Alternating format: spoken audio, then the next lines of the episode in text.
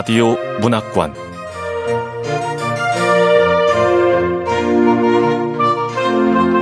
한국 단편 문학 특선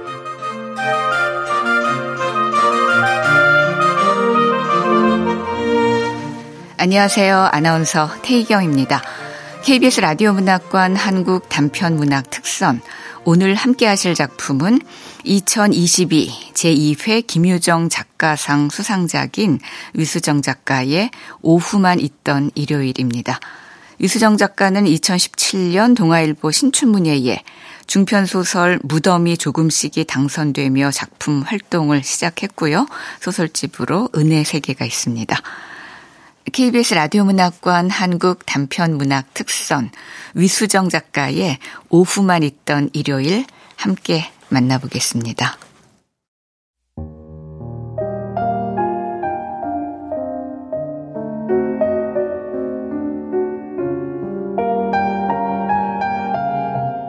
오후만 있던 일요일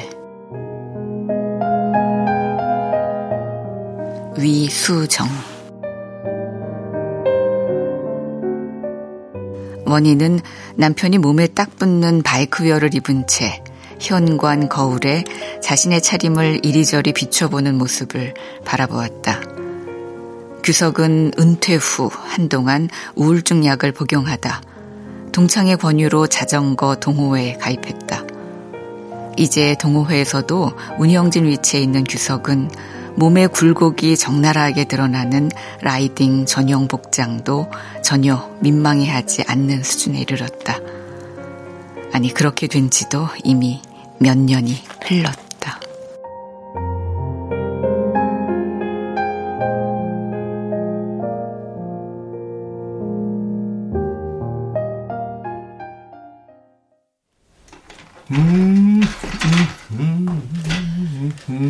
나도 당신처럼 자전거 배워볼까?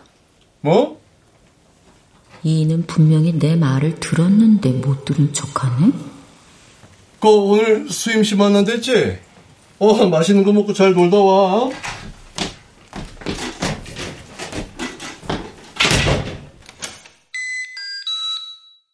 그리고 현관문을 빠져나가는 순간에도 거울에 비친 자신의 모습을 다시 한번 재빨리 훑었다.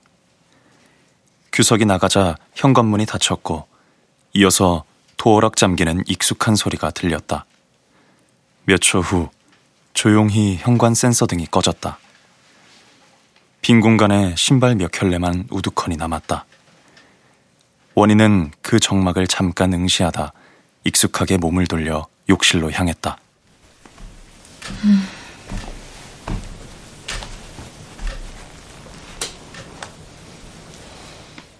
원인은 대학 동기이자 음대 교수인 수임과 미용실에서 만나 머리를 한 후 피부 관리를 받으러 갈 예정이었다.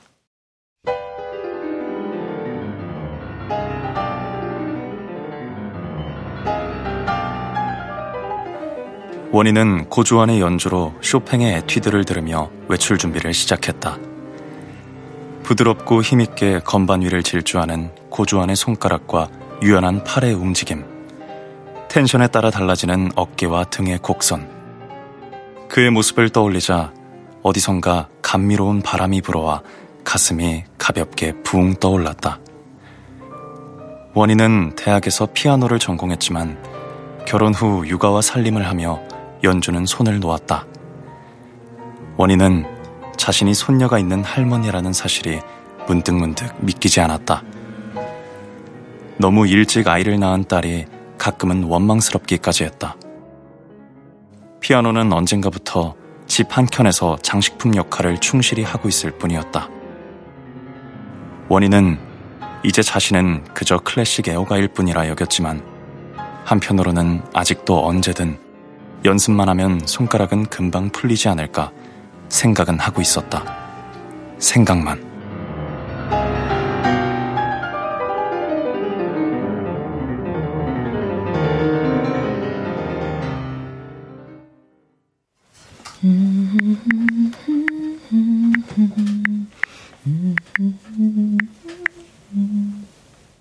가벼운 화장을 마친 후 원희는 콧노래를 부르며 휴대폰으로 고주환 팬사이트에 들어가 게시글을 훑어보았다. 고주환님 리사이틀을 한다는데 다들 가실 거죠? 당연하죠. 그때 정모 한번 해요. 오늘 날씨가 그리고 날씨를 확인했다. 실크 스카프를 두르고 트렌치 코트를 챙겼다. 봄이었지만 해가 지면 아직 쌀쌀했다. 원인은 신발장에서 와인색 플랫슈즈를 골라 신고 거울로 매무새를 점검했다. 엘리베이터를 타고 지하주차장으로 내려가는데 전화벨이 울렸다. 유나였다. 원인은 잠깐 받을까 말까 고민했다. 어 유나야 엄마 엘리베이터 이따 전화할게 그러나 운전석에 앉아 시동을 걸고 라디오를 켜는 순간 원인은 딸을 잊었다. 유나는 현재 셋째를 임신 중이었다. 7살, 5살의 딸을 두고 또다시 임신해 만삭에 가까운 유나 생각을 하면 원인은 절로 고개가 저어지고 한숨부터 나왔다. 미용실에 도착해 대기하고 있는데 유나에게 다시 전화가 걸려왔다.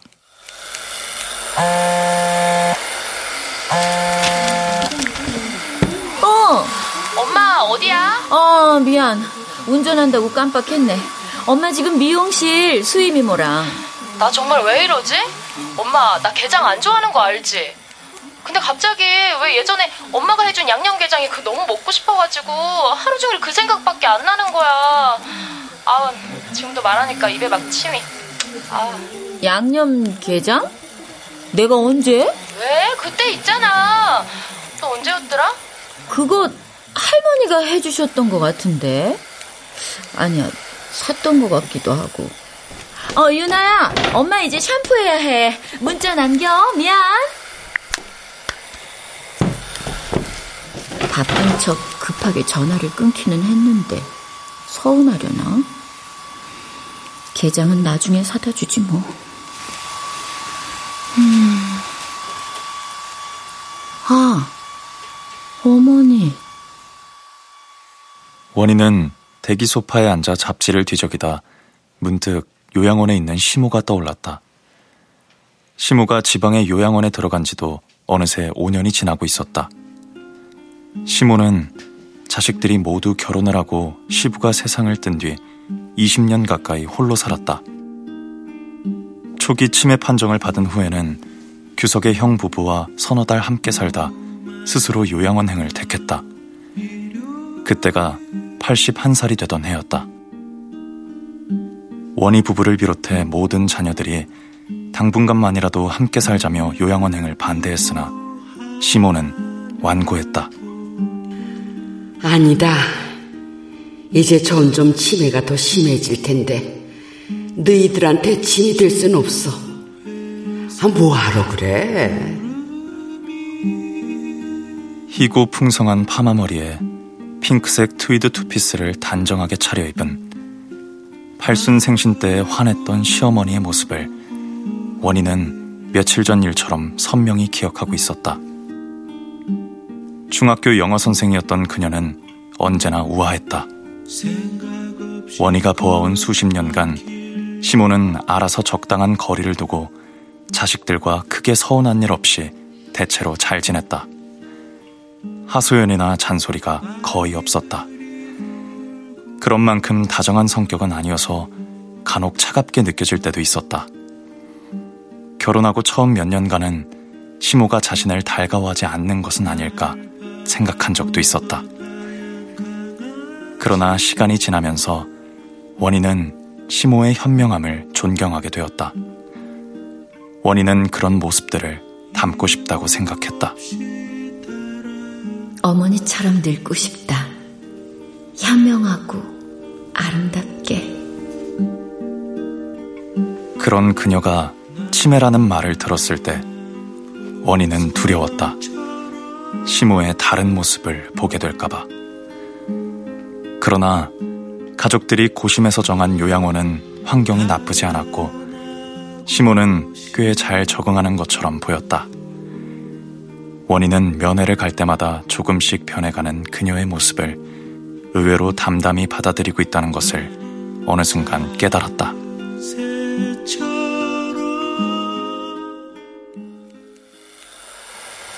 시간이 흐르면서 나도 모르게 어머니를 향한 마음의 끈을 조금씩 놓게 된 걸까?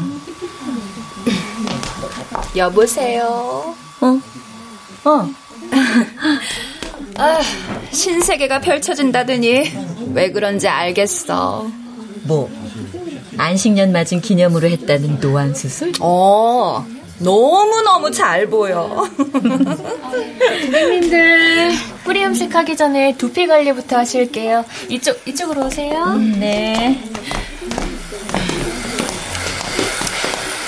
노안 수술하니까 늘어진 모공부터 잡티 하나까지 너무 잘 보여서 나 안면 거상 수술 예약해뒀다.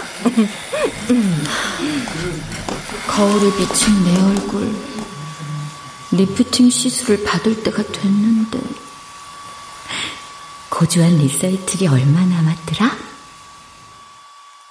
원희는 미용실 의자에 앉아 고주환의 리사이틀이 얼마나 남았는지 머릿속으로 계산해 보았다. 고주환은 얼마 전 해외 콩쿠르에서 입상하며 티켓 파워가 급상승한 젊은 피아니스트였다.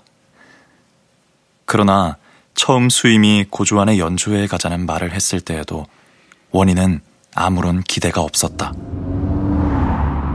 걔가 아주 파워풀한 매력이 있어. 실력이야 말할 것도 없지만 그보다 뭐랄까 어딘지 섹시하달까?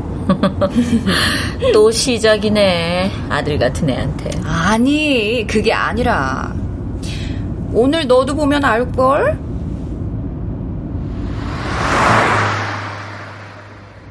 원희는 수임의 말을 흘려들었다. 원희는 젊고 패기 있는 신인보다는 경지에 오른 중견 연주자가 자신의 취향이라 굳게 믿고 있었다. 그런데 고주와는 달랐다.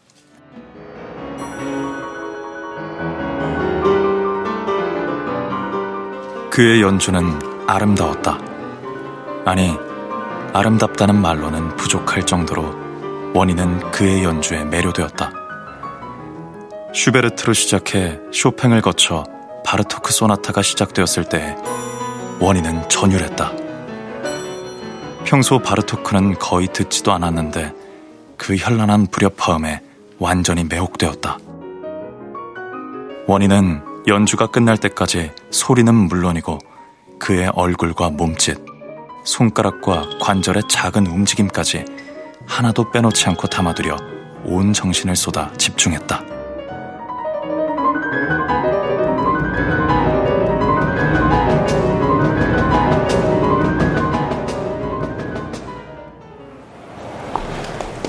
고주한 공연 뒤풀이 나 잠깐 갔다 가야 하는데 우리 와인 한 잔만 하고 가자 어? 평소 같으면 거절했겠지만 고주한 뒤풀이라면 너도 주한이 보고 가 오늘 연주 좋았지? 응 잘하더라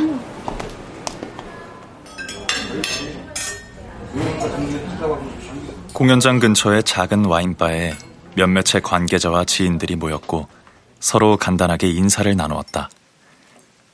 연주복 대신 청바지에 푸른색 체크 셔츠를 입은 고주환이 도착했을 때에는 모두 일어나 박수로 맞았다.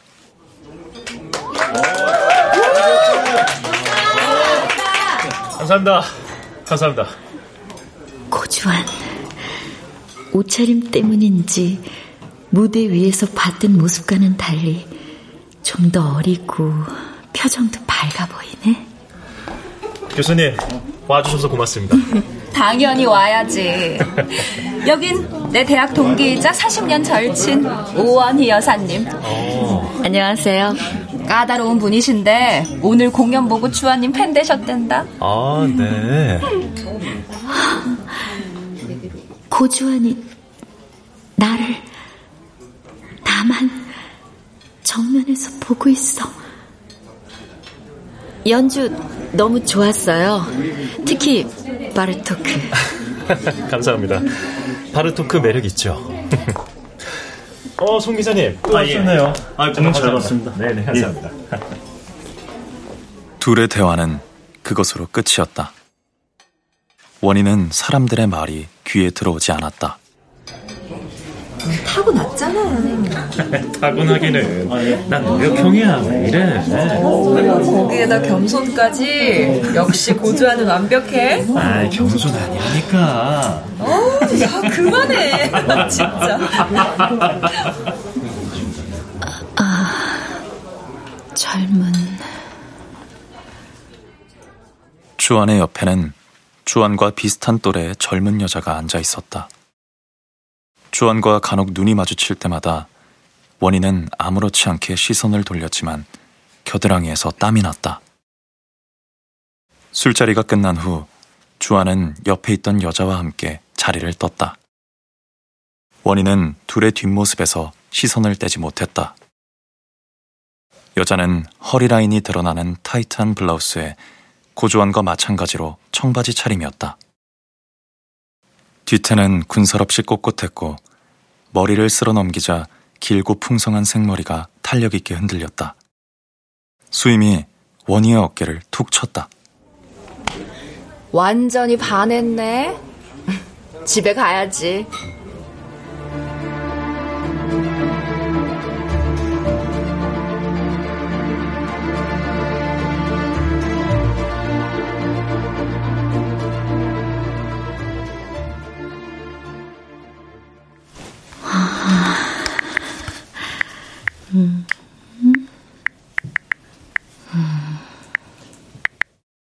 원희는 그날 밤 쉽게 잠들지 못했다.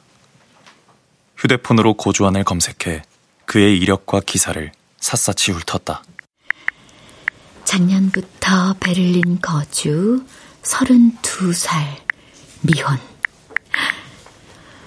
유나보다 다섯 살이나 어리네. 그리고 나보다는, 어. 원희는 그런 생각을 하다 씁쓸하게 웃으며 고개를 저었다. 수임의 말처럼 고주아는 이미 팬이 많았다. 180cm가량 되는 키에 마른 것도 근육질도 아닌 적당하게 살집이 있는 체격이었다. 그리고 파워풀한 연주에 비해 결코 과하지 않은 그 절제된 표정. 조명을 받아 부드럽게 빛나는 섬세한 손가락의 흐름과 그에 따라 반응하는 팔과 어깨의 움직임. 때로는 강하게, 때로는 부드럽게. 원인은 그 모든 것에 마음을 빼앗겼다. 너무 오랜 시간 잊고 지는 감각이었다. 고주안의 팬 카페. 가입해? 에이, 아니다. 다 늙어서 이게 도대체 뭐 하는 짓이야. 잠깐. 그래도 인터뷰 기사 보는 게 뭐 어때?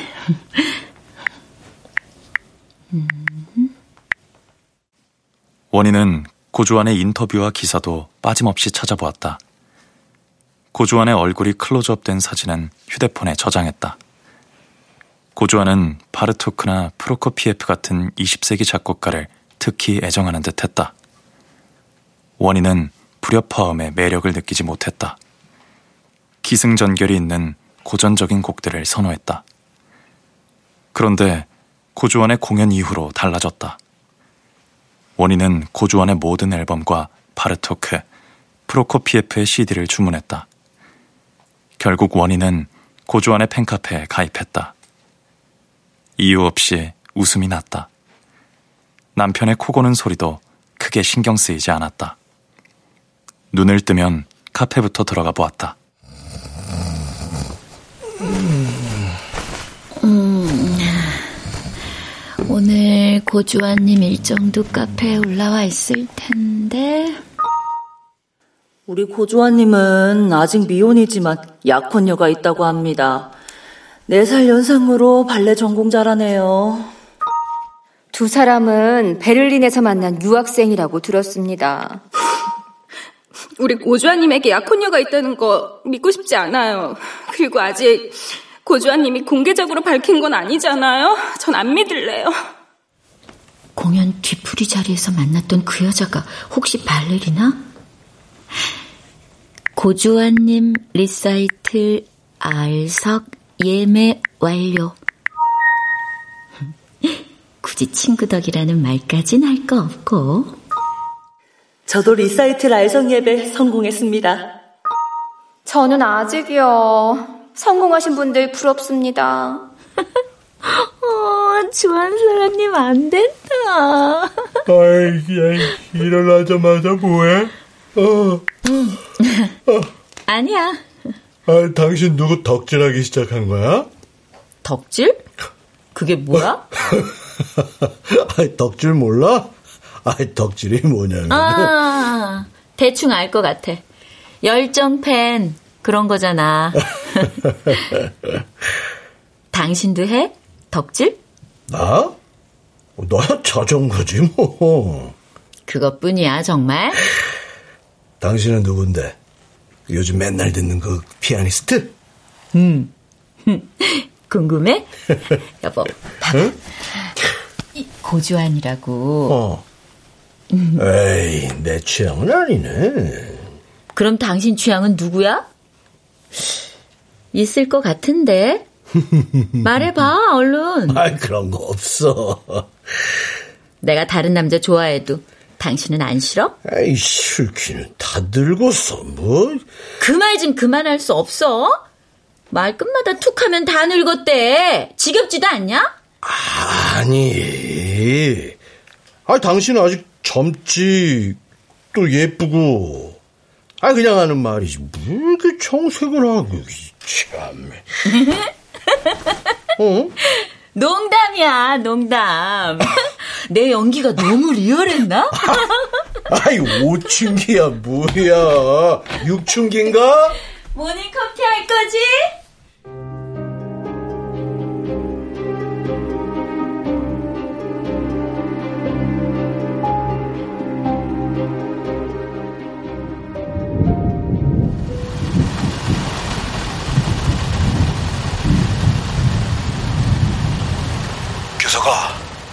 어머니가 발목을 삐끗하셨댄다. 규석의 형에게서 연락이 온 것은 본격적인 여름을 알리는 소나기가 쏟아지던 날 늦은 오후였다. 최근 몇 달간 시모의 건강이 좋지 않았다. 어, 형, 알았어요. 어, 내가 가볼게. 응. 어머니가 발목을 뼈었다고? 어, 그 허단에 얕은 담 같은 게 있었는데 거기 잘못 디디셨다나 봐. 아, 그래도 골절 안 된 게 어디야. 그럼 어떻게 해야 돼? 어, 뭐 입원까지는 안 해도 된다니까 다행인데 뭐 당분간 휠체어 신세겠지 뭐. 걱정이네. 식사라도 잘 드셔야 할 텐데. 아, 어, 내가 내일 가본다고 했어. 형수가 갑자기 또 아프다네. 장염이라는데. 아, 여름에 회를 왜 먹나 몰라. 내일? 내일 유나 출산 앞두고 셋이 식사하기로 했었잖아. 아, 그러게. 모레는 고주한 리사이틀인데 그래도 병원 가기로 한 날이 모레가 아니라 다행이다. 유나한테는 내가 전화해 볼게.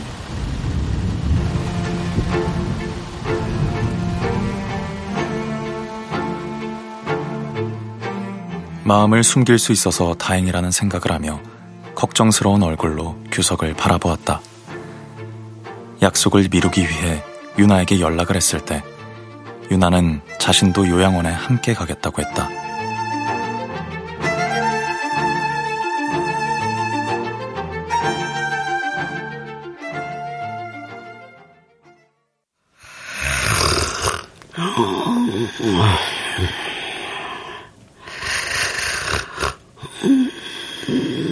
시모는 잠들어 있었다. 불과 한 달 새 부쩍 작아진 시모의 모습에 원희는 내심 놀랐다. 이불을 들추자 붕대를 감은 작고 여윈 발이 보였다. 시모의 잠든 얼굴은 무방비 상태였다. 살짝 벌어진 입가에는 침이 말라붙어 있었다. 규석은 상담을 하러 가고 원희와 유나는 정원에 나와 벤치에 나란히 앉았다. 할머니 연세가 이제 몇이지? 이제 여든 여섯. 아까 할머니 얼굴 보는데 할머니가 여잔지 남잔지도 모르겠는 거야. 그게 너무 슬퍼. 우리 할머니가 어떤 분이셨는데. 이, 너 이렇게 눈물 쏟을 줄 알았으면 같이 안 오는 건데. 음, 아니야. 잘 왔어. 후회하는 것보단 나아. 어, 여보. 어. 어. 의사 선생님 뭐래? 어. 요 며칠 잠도 잘 못 주무셔서 그 처방받은 진정제 간혹 드린다네. 그 아무래도 발이 불편하니까 더 그렇겠지 뭐. 어, 그 깨어나셔서 죽 드시고 계신다니까 들어가 보자. 어. 응? 근데 어머니 치매가 심해져서 우리 못 알아보면 어떡하지? 에이.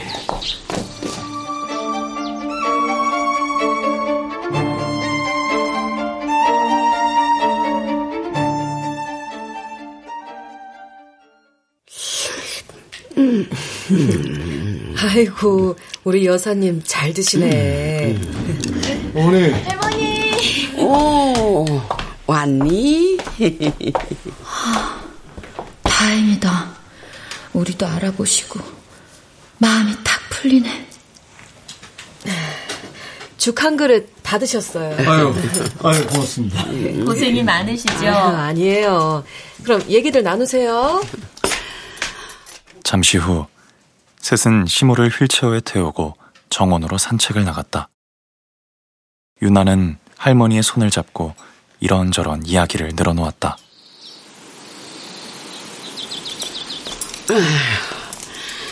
그런데 너는 애를 왜 자꾸 낳아? 할머니, 난 외동인 게 너무 싫었잖아. 애들이 좋아요. 많을수록 좋아. 나는 봐줄 사람만 있으면 넷도 좋을 것 같아. 얘가 뭐라는 거야, 지금? 네? 아이고, 그러면은 이제 일은 못하겠네. 역시 우리 할머니. 나 일한 것도 기억하시네? 애들 좀 키워놓고 다시 해야죠. 그게 되나? 어? 뭐 엄마 나 하나 낳고도 일 안 했잖아요. 난 아니라니까 두고 보세요. 유나는 할머니를 보며 말했지만 원이 들으라고 하는 말이라는 것을 알았다. 시모는 유나를 잠깐 동안 빤히 보았다. 그러다 천천히 웃으며 유나의 배를 쓰다듬었다. 아이고, 그래, 그래, 그래. 잘했어요. 근데, 응? 남편이랑 그게 엄청 좋은가 봐요. 어, 아이, 어, 시모의 말에 셋은 금방 얼굴이 굳었다. 유나는 어색하게 웃으며 자신의 배 위에 놓인 할머니의 손을 들어 잡았다. 우리 할머니 재밌어지셨네. 하여간 얼른 나으세요, 할머니. 알겠죠? 어, 그 이제 들어가자. 이거 비올 것 같네. 어? 어, 가요.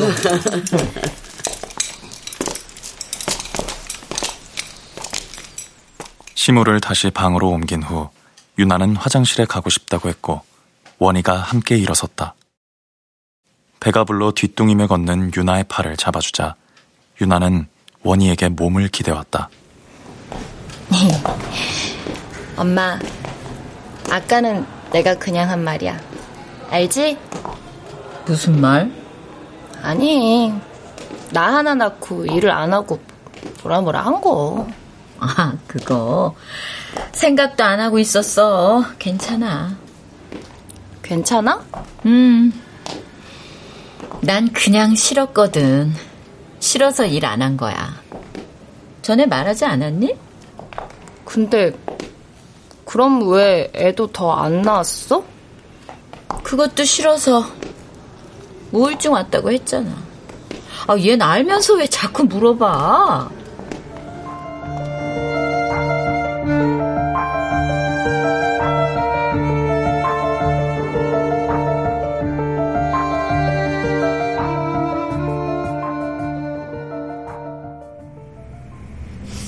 어머니는 오지 않았다. 내가 수영과 별거하기로 했다고 통보했을 때 어머니는 놀란 눈을 했다가 입을 다물지 못하다가 이유를 물었다. 아니지. 놀란 눈이나 다물지 못한 입은 볼 수 없었다. 시몬은 눈을 감은 채 규석의 책 읽는 소리를 듣고 있었다. 평소에도 오디오북을 잘 듣는다고 간병인이 알려주었다. 예전에 부군께서 자기 전에 책을 많이 읽어주셨다던데요? 원희는 처음 듣는 이야기였다. 규석은 원희에게 눈짓을 했다. 원희와 유나는 입을 다물고 소파에 조용히 앉았다. 유나는 금방 졸기 시작했다. 원희는 유나에게 어깨를 내어주고 휴대폰을 켰다. 고주안의 팬카페에 들어가 새 글을 확인했다.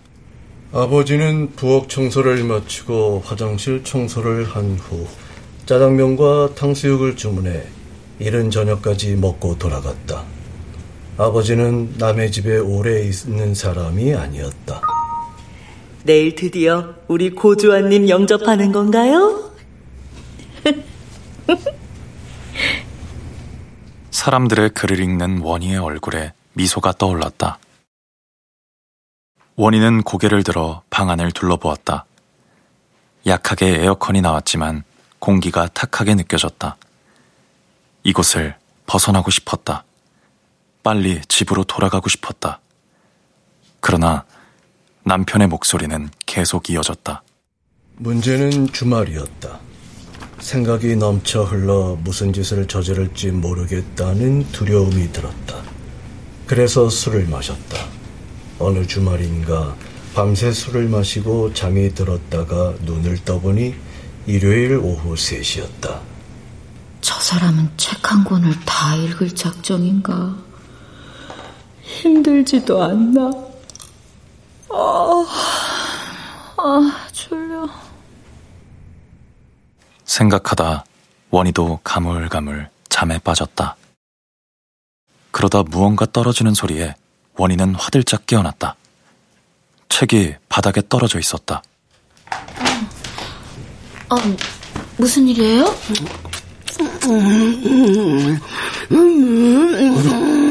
어머니, 어, 어머니 저, 저예요 도대체. 낯설고 기묘한 광경이 원희의 눈에 들어왔다. 원희는 눈앞에 펼쳐진 장면이 무엇을 의미하는 것인지 잠깐 동안 이해하지 못했다. 시모가 규석의 손을 쥐고 손가락을 입안에 넣어 빨고 있었다. 원희는 시모와 눈이 마주쳤다. 시모의 눈이 탐욕스럽게 번뜩였다. 처음 보는 눈빛이었다. 규석은 힘을 써서 급히 손을 빼내고는 아내를 돌아보았다.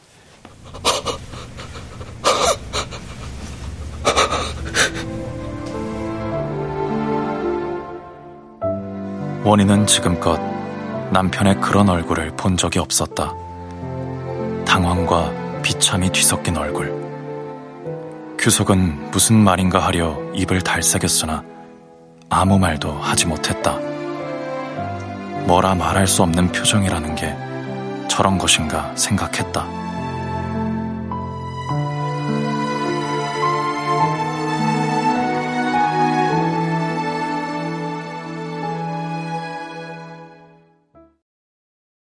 규석은 저녁도 먹는 둥 마는 둥 했다.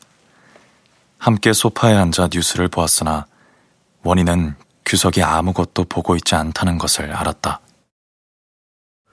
술 한잔 할래요? 아, 아니, 내일 라이딩이 있어서. 누구를 착각하신 걸까? 모르지. 그러실 수 있어. 솔직히 그렇잖아. 사람인데. 처음엔 너무 놀랐는데, 이제 마음이 너무 아프네. 왜 아픈가 생각해 봤는데, 어머니가 자신이 무슨 짓을 했는지 알면 어떤 심정일까. 그런 생각이 자꾸 들었어요. 여보, 어머님은 이제 그런 거 모르셔. 아, 참. 참. 어머님은 이제 그냥 사람이야. 우리가 아끼는 사람. 전에 알던 어머님은 잊어야 돼. 나는 그게 되니. 시어머니의 눈에 이 사람은 누구로 보였던 것일까? 시어머니의 마지막 섹스 상태는 언제 누구였을까? 원희는 규석의 등을 쓸어내리며 생각했다. 이 사람과 마지막으로 했던 때가 언제였더라? 그러다 또다시 고주안이 떠올랐다. 내일 리사이틀에는 뭘 입고 가지? 각자 조금 다른 이유로 뒤척이던 부부는 수면제 한 알씩을 먹고서야 겨우 잠이 들었다.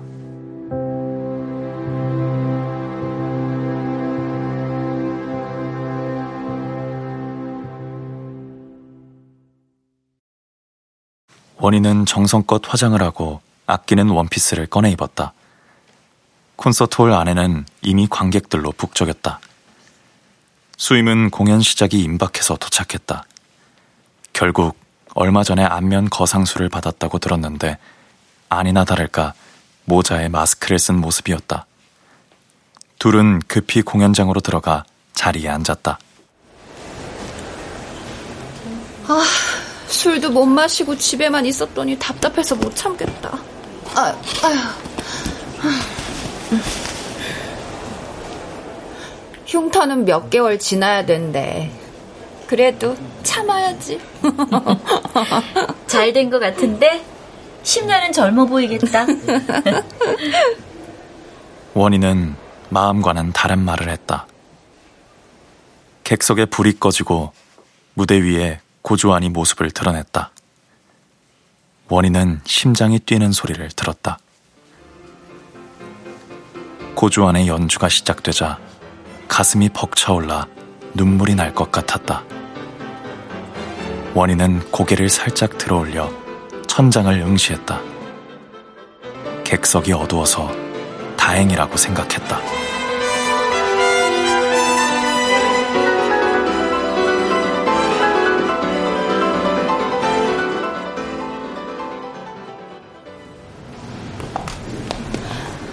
잠깐 대기실 앞에 가서 인사만이라도 하고 가자. 너 괜찮아? 얼굴 수술한데. 에이, 일단 가보자. 대기실 앞에는 꽤 많은 사람들이 모여 있었다. 특히 젊은이들이 많이 보였다. 짧은 스커트에 팔이 드러난 셔츠.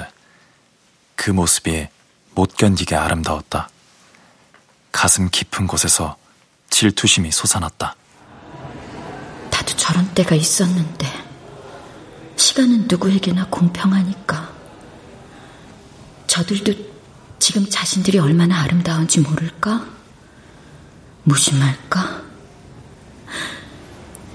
제발 저들이 무지하기를 실수를 반복하고 좌절하기를 그리고 후회하기를 내가 그랬던 것처럼 그들은 꽃다발이나 선물을 든 채 비슷한 표정으로 고조안을 기다리고 있었다. 꽃다발이라도 한 다발 사올 걸 그랬나? 아유, 꽃다발 선물 제일 싫어해. 뭐래? 가까이에 서 있던 하이힐을 신은 젊은 여자가 수임을 흘끗 쳐다보았다. 그녀의 손에는 파스텔 톤으로 고급스럽게 포장된 커다란 꽃다발이 들려 있었다. 원희가 수임의 팔을 잡으며 조용히 하라는 눈짓을 했다. 그런데 수임은 야, 꽃 선물은 어차피 다 가져가지도 못해. 누가 준지 기억도 못할걸? 완전 추해.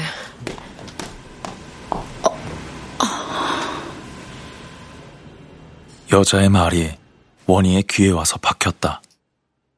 목덜미가 뜨거워졌다.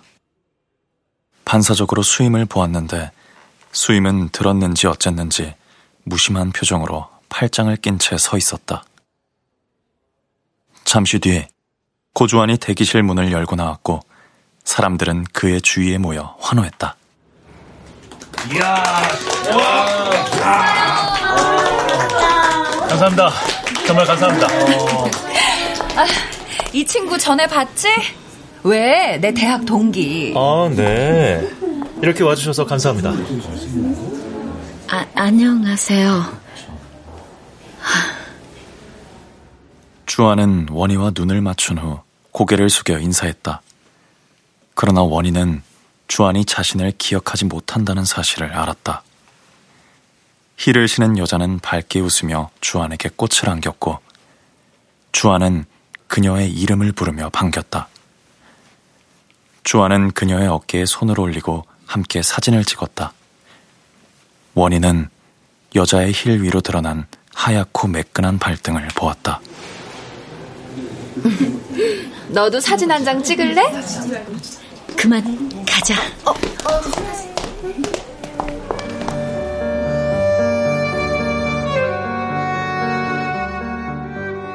수임의 말에 원희는 고개를 흔들며 수임의 팔을 끌었다.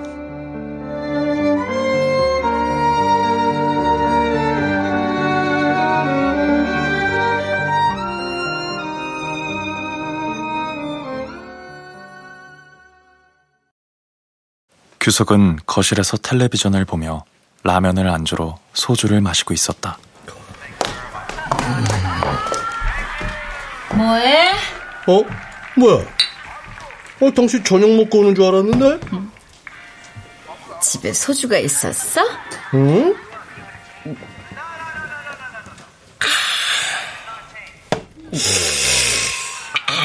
오늘 무슨 일 있었나?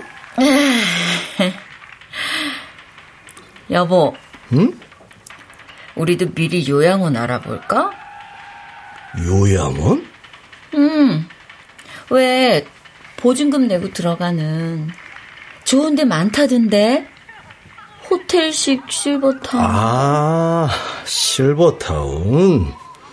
나도 사실 생각해보긴 했어. 가만. 내 핸드폰 어디 있지? 어, 어. 자, 자, 봐봐, 봐봐. 음.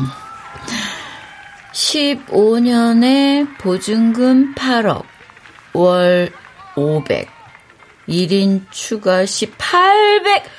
와, 엄청 비싸구나. 우리 한 10년 후쯤 들어갈까?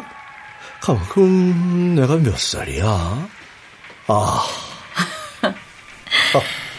그만 자자. 원이야. 어. 그, 나는, 저 나중에, 응? 혹시라도, 나 안 좋아지고 그러면,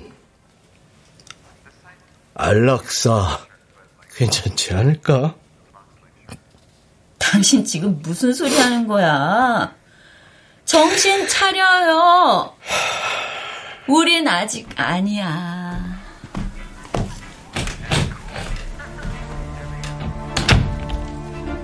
방으로 들어가며 원희는 입술을 깨물었다.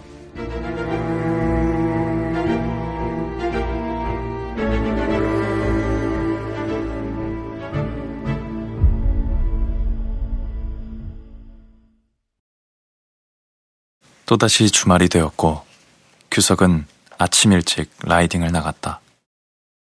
규석은 현관 거울로 자신의 모습을 점검하며 선글라스를 낀 얼굴을 이리저리 살펴보았다. 음, 음. 여보, 당신이 선물한 이 선글라스 이게 진짜 마음에 들어. 몸매만 보면 30대 같아. 어? 자전거 잘 탔어. 30대 무슨. 나 갔다 올게.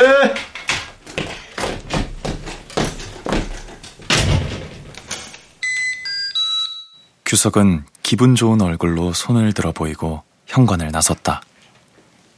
규석이 나간 후 원희는 커피를 내렸다. 거실 창으로 보이는 바깥 풍경은 눈이 부셨다.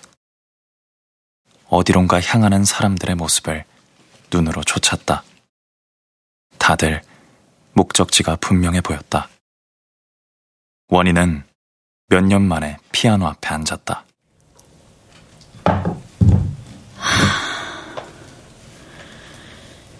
오랜만에 한번 쳐봐. 완전 추해. 콘서트 홀 대기실 앞에서 본 젊은 여자가 내뱉던 말이 떠올랐다. 원희는 작게 한숨을 내쉬고 조용히 피아노 뚜껑을 닫았다.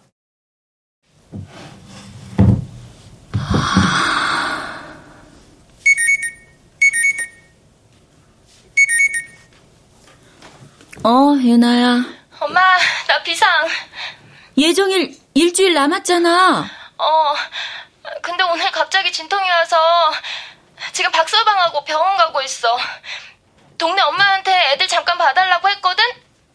엄마가 지금 좀 와줘. 어. 원희는 정신을 차린 후 재빨리 준비를 마치고 차에 올랐다. 유나의 집에 가까워질수록 급했던 마음이 조금씩 가라앉았다. 언제나 클래식 주파수에 맞춰져 있는 라디오를 켰다.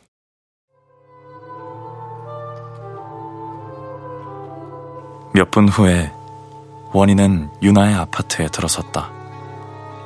주차할 곳을 찾아 돌다가 놀이터가 보이는 자리에 겨우 빈 곳을 발견하고 차를 세웠다.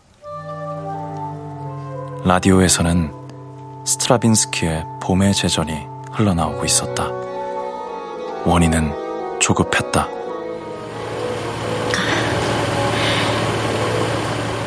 아이들한테 어서 가야 하는데. 그러나 그대로 시동을 켠 채 가만히 앉아서 음악을 들었다. 강한 리듬의 불협화음이 고조되었다.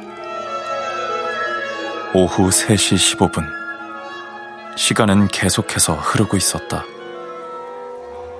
룸미러로 얼굴을 비춰보았다. 거기에는 자신을 이상한 표정으로 바라보고 있는 늙은 눈빛이 있었다. 그 눈빛은 너무 많은 것을 알고 있었다. 바르토크를 연습해 볼까?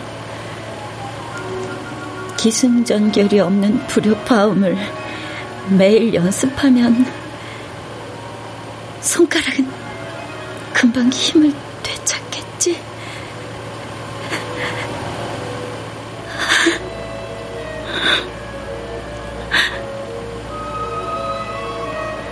원희는 시선을 창밖으로 돌렸다.